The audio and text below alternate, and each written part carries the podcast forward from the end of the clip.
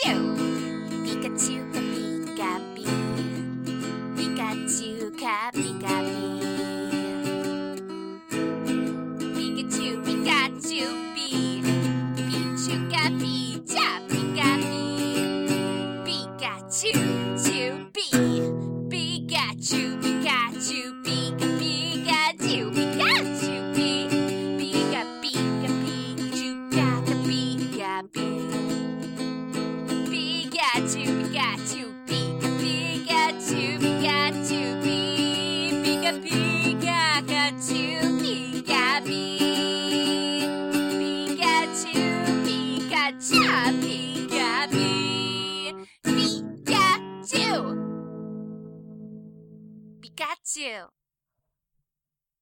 Hello, Internet, and welcome out to Peekappy Podcast.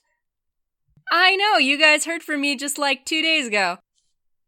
I know you guys don't usually hear from me so quickly. But believe it, the dream is real. Before the week is out, we'll have another episode and the exclusive special so I can finally stop living under this crushing guilt of never updating anything. But for now, we're here focusing on Advanced Generation episode number 4 You Can Never Taillow. And this is a Pokemon anime podcast if you're just stumbling upon it. What we do here is go through every single episode of the Pokemon series in order as best we can. And the goal is to break down characters and places and just nerd out over everything. And today's episode will have a lot of that. There's a lot of interesting things go down in 22 minutes for what is kind of a mundane little plot. Like, not a lot of stuff actually happens, but at the same time, everything happens. Anyway, before we get into all of that, a reminder Peekappy Podcast is brought to you by PokePress. I just told you yesterday there's a whole bunch of fun interviews from Anime Milwaukee with like Vic Mignogna and Lucian Dodge and other voice actors who've worked on Pokemon. So if you didn't get to go to that con, now the con has been brought to you, which is wonderful. Like, I keep trying to think back to the days before YouTube, and it's just become so pervasive that, like, I almost have to switch gears in my brain to remember it. Like, how did we live before, you know, we started vicariously going to conventions and big events through the internet? Like, like I do remember. It's just like there's this roadblock that like my brain thinks it's living in a period piece whenever I try to flash back there. But like YouTube and other such sites have just become such a part of life now and the way we experience fandom. It's like, yeah, I didn't get to go to the thing, but of course somebody's put it on YouTube. It's been like 10 minutes. And it's all thanks to people like Steven at PokePress, tirelessly doing the work of Arceus. Head on over to PokePress on YouTube and check out those videos and thank him for his good work. Anyway, on to the episode. We are on number 278, I think, Advanced Generation number 4. And we've left Petalburg City, um, we being Ash May and her little brother Max. It's been less than a full day, and already Ash regrets everything. May wants to stop for food like every five minutes, which should make her his favorite person. And Max wants to look for Pokemon every five seconds, which should really make him Ash's favorite person. But neither of them actually want to focus on the task at hand, which is putting Miles behind them and lessening Miles to the next gym. Also, the two kids never shut up. They keep bickering and pestering Ash, keep pulling him every which way and trying to make him side with one or the other. So now Ash knows how Brock felt every day for the last couple years. Anyway, Ash manages to appease both of them by agreeing to stop for lunch before trying to look for Pokemon, which leads to a delightful little moment where Ash realizes that food just doesn't spring forth from the rocks. Basically, May thought Ash brought the food, Ash thought Max was carrying it, Max thought May was gonna get it. So it's not that they were dumb enough to leave without considering food supplies, just dumb enough not to make sure it was actually in someone's hand before they left the house. There's no Pokemon food for Pikachu either. And he's taking this harder than Ash is. He's like, I'm going to starve and die out here because my trainer is a moron. Ash does admit that it's his fault. He's the one in charge. He's the one who's done this before. He's the only one who has any clue what they actually need to be packing on the road, so he should have double checked the supplies. And these, like, first episode or two of the season were really instrumental in teaching Ash that he has the capacity to take care of himself and Pikachu, basically giving him the confidence he needs to go solo.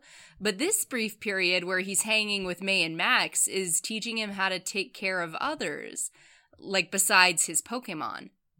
And like before, he has the capacity for it. He's been taking care of his Pokemon for years.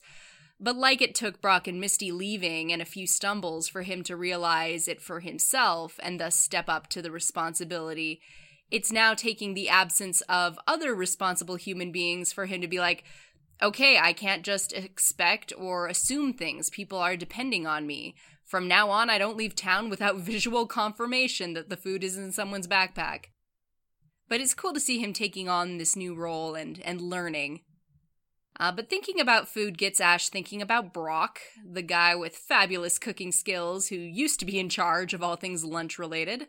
And that memory is not particularly helpful right now since it's not the movie Hook. You can't just imagine the food and suddenly it's real. Um, but it is ironic. For once, the twerps have nothing to eat and rumbly tummies, but Team Rocket actually is chowing down on sandwiches and is perfectly content.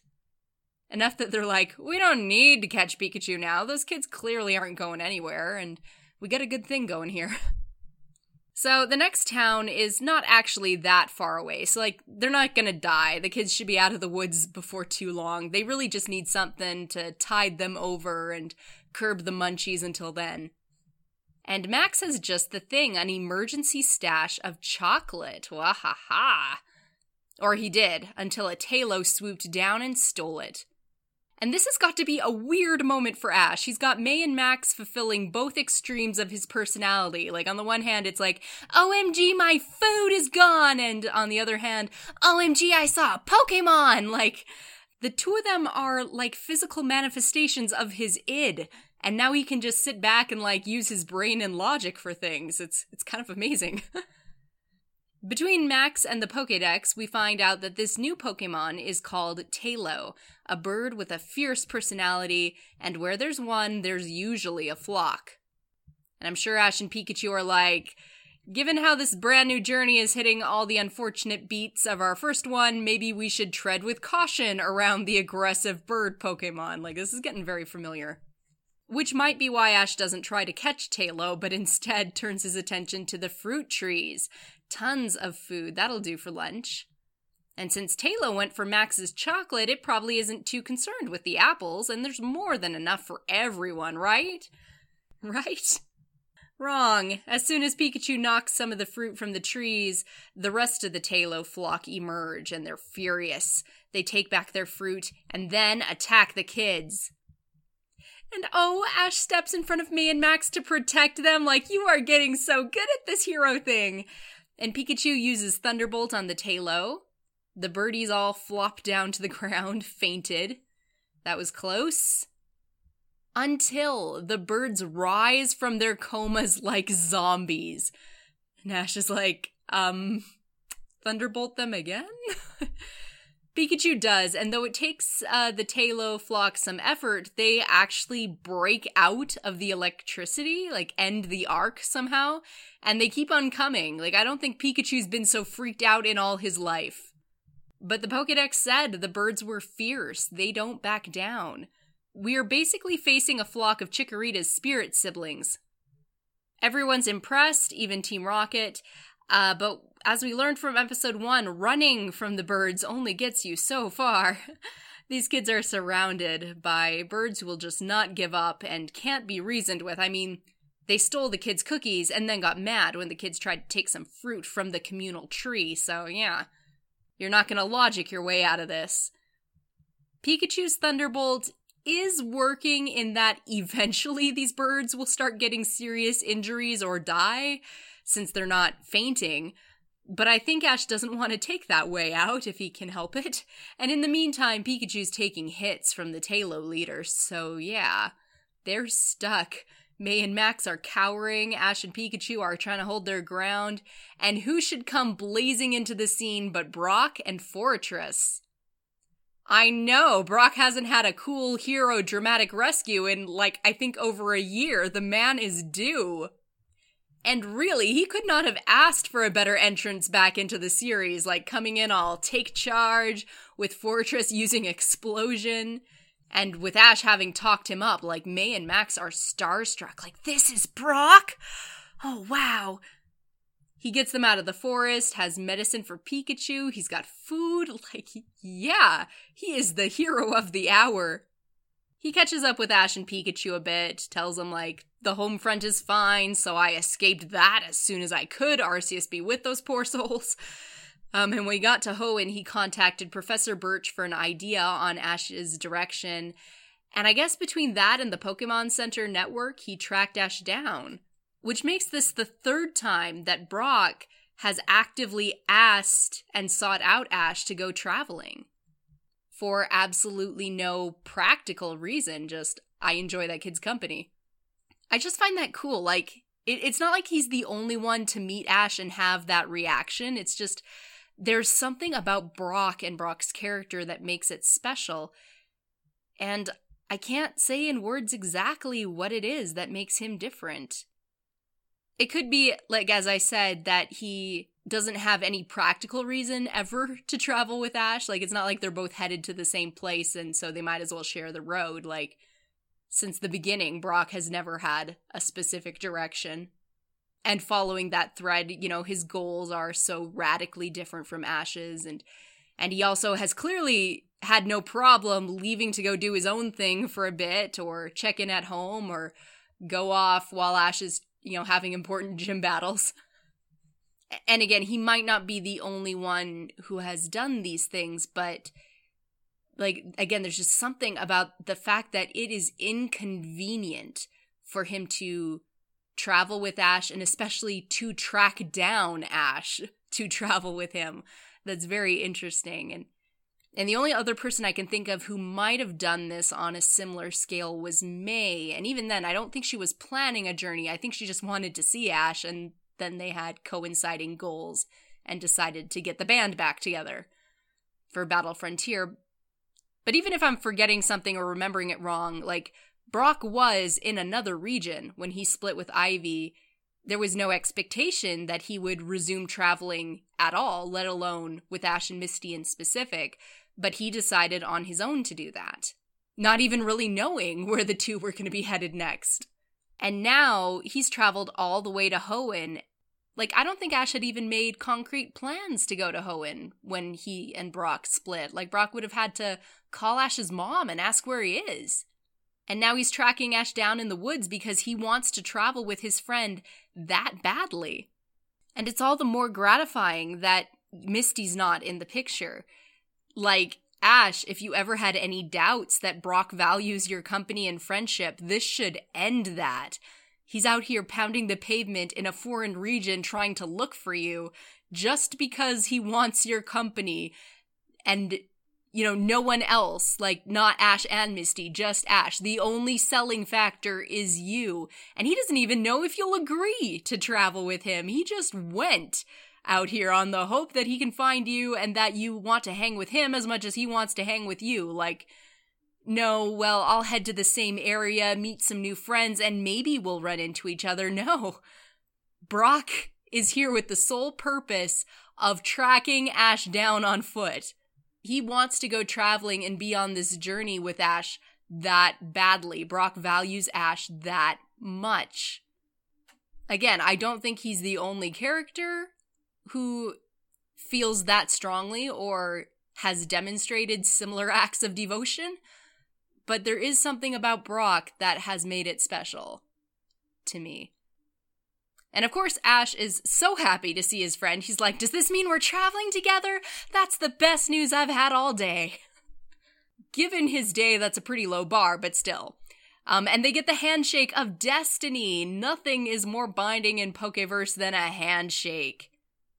But it goes beyond that. Ash opens the personal space bubble a bit, like regarding Brock. We also get the shoulder touch, because Ash does not, um, or rather, did not do that for just anybody. Well, and I guess he still doesn't for anybody, but Brock has ascended into the give and receive physical affection circle. Like, that's cool. And it's even more striking because it's taking place with May and Max present, and we see the contrast of the new friends versus these two old friends who have history and have become that close. They share a, a physical space. One of the many things I love about Advanced Generation is Ash and Brock and how their relationship changed after Johto. Like, Brock comes back and Ash has matured a bit and they treat each other differently, more like peers or equals. Like, Ash has had a bit of a crash course on how to deal with things on his own, and so when Brock comes back, it's, you know, he's happy to have Brock traveling with him. He's happy to let Brock take over cooking and stuff, and, you know, still defers to the other boys' extra experience. But Ash does not need Brock the way he used to he's not dependent in the way he used to be. And while Brock recognizes that sometimes Ash could use his experience or advice, he stops treating Ash like he's dependent. It's beautiful. Like, and adding to that, Misty is not here, so the two are a duo, not a trio. And it's again, it's a dynamic change. I'm not sure how to explain in words, but it's like in my head, it's like Two people see each other straight on, they face each other. Three people see each other sideways. Because to see each other equally, you can't look straight. Like, that's the only way I can think of to describe the difference, but that's the best way I can think of to describe what's happened. Like, the dynamic and the relationship between Ash and Brock has changed and it's deepened. And I feel all the history of the past couple seasons, but I don't feel the absence of Misty. Like I don't feel like someone's missing. I don't feel like we're getting two thirds of a of a pie. They're each one half. Kind of like two parents watching out for their small children, May and Max. But yeah, it's different and it's cool. But let's move this plot forward. Brock, he had some sandwiches in his backpack, uh, but it seems he's been robbed. He left his stuff behind because, you know, seeing a thunderbolt, probably Ash and Pikachu are in danger. It's a reasonable assumption. But while he was gone, someone stole the sandwiches. Or onigiri, but whatever. Serves the same function, really, in both story and in life. An outer grain product by which the center filling gets shoved into your stomach. Um, but anyway, it's stolen, and the kids think it was the Taillow, but I think the thieves had some human hands. Either way, it's not a big deal. Brock can cook from scratch, and he has extra supplies in his backpack. So he starts making a stew, and while he does, the leader of the Taillow comes calling. It wants to battle Pikachu. How do we know this? Ash. Really? Max is like, Can you tell what the Pokemon are saying? And without missing a beat, Ash is like, That Taillow came here to fight. Max is like, Really? And again, no missing a beat. He's like, Am I right, Pikachu? Yep. Now, yeah, body language probably did a lot of communicating, but there are a couple scenes in Hoenn like this where it's like, Ash does not need to wait for the translation and why, as we move through this region, I think he basically knows what Pikachu's saying. Like, that language barrier gets really thin sometimes, as I think it would in life. But anyway, if it's a Pokemon battle, they accept. Um, and the animators show off their homework. This battle is already a step up from even the Johto League in, in terms of move and action and camera work. Like, like it's so smooth. All the animation, like outside of battle, the characters have stage business, like busy work. Uh, they're not just talking heads. There's not really a lot of still tableaus, especially again during this battle sequence. Um, but even in the rest of the episode, like they don't just move when the action is important. Like they have props and gestures and background action, even when it's not important to the plot. Uh, again, just way more than last season. Really leveled up all around. In this battle, uh, it's going well and it takes place over a stream, but Pikachu is not having a problem with the water field. It's using Quick Attack to move around from rock to rock, and it's chasing Taillow despite Taillow being able to fly. May and Max are worried that Taillow's got the advantage here with the flight, but Ash is like, hey, I just came out here to have a good time, and honestly, I'm doing so much attacking right now. He has Pikachu use Thunderbolt. And like before, that hurts Taillow, doesn't shut it down. Taillow grabs Pikachu by the tail and tosses it into the water. Pikachu responds by charging towards Taillow with thunder blasting and explodes the river. And still, both combatants won't back down. So Brock's like, Ash, you gotta end this. It's Chikorita all over again. It's gonna go until it dies. So, for the greater good, Ash has to catch the Pokemon. Sigh. Ash is so funny about catching Pokemon sometimes. Like, he's so gung ho in general, but it's like he runs into some and his mind has them wrapped in like restricted area, do not cross yellow tape. Like, like it's not always a pattern, but sometimes you can see reasons.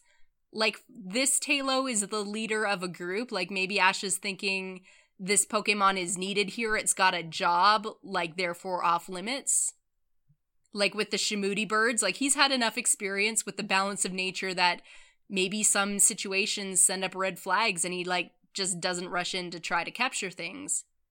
I don't know. It's just funny, like, how sometimes he's so slow to jump to that action and, and throw a Pokeball.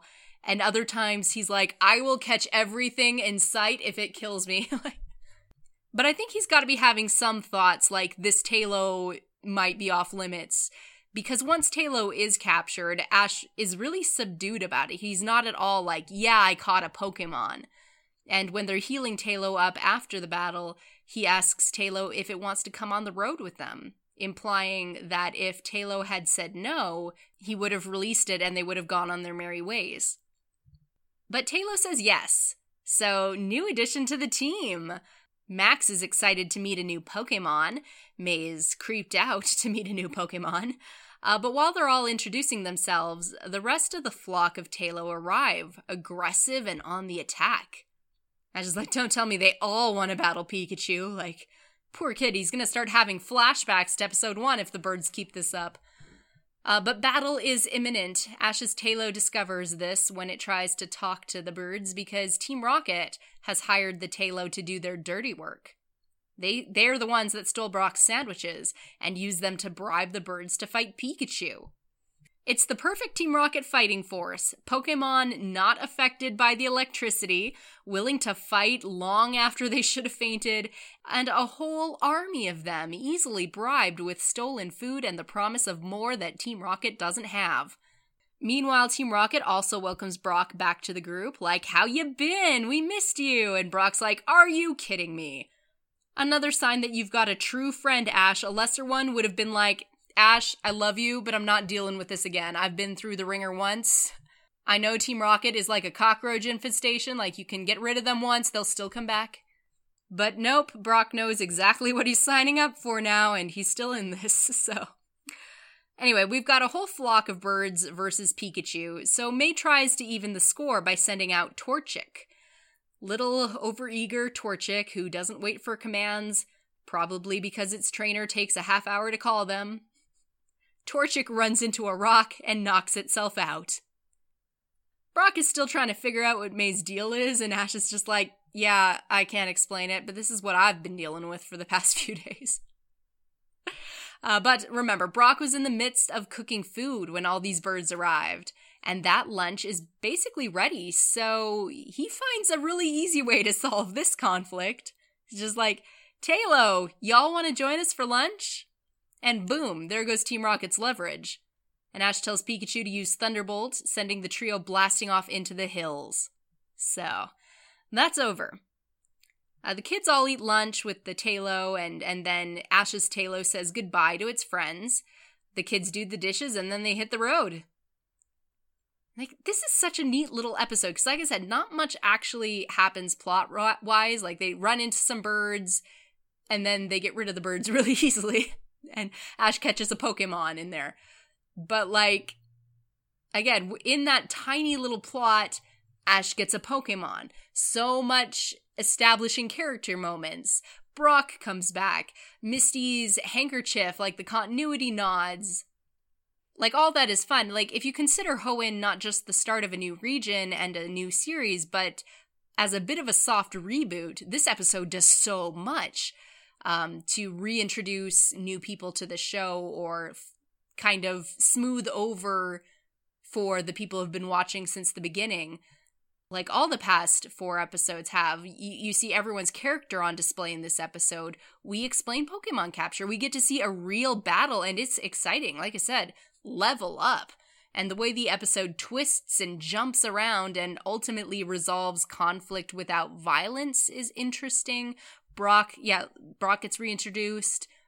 Continuity nods. Character relations are fantastic. Like, Hoenn started out so strong. It really sold itself in these early episodes. Anyone who was new to the series or had stepped away for a while, like, this makes a good impression. And I just keep wanting to remind everybody like when Hoenn aired, it was new. Like now we've kind of gotten used to that whole start of a new region, reestablish everything, reintroduce everything. And some seasons have done it a little differently, maybe even a little better. But being that Hoenn was the first to try to do it, like, I remember watching and, and being like, if this is what the series is now, like, I am so on board. And to me, these episodes still hold up because unlike a lot of the stuff that comes later with like um, Sinnoh and Kalos, Unova, Hoenn has a very clear bridge back to Johto and the original series. Because it never actually stopped. Like we didn't actually get a break between between original series and advanced generation. We ended Johto Ash was already in Hoenn basically and on a cliffhanger no less. Like like I think after this episode we start getting into like filler and the the gym challenge and the contests and everything. So I will probably stop like just freaking out about how awesome Hoenn's start was. but like right now I'm still not over it. Like I'm just like reliving all that joy and discovery of that first time I sat down to watch it. Don't worry guys, the fangirling will fade. But it's good to have joy in life, right? It's it's good to have things that make you happy even like 10 years after the fact.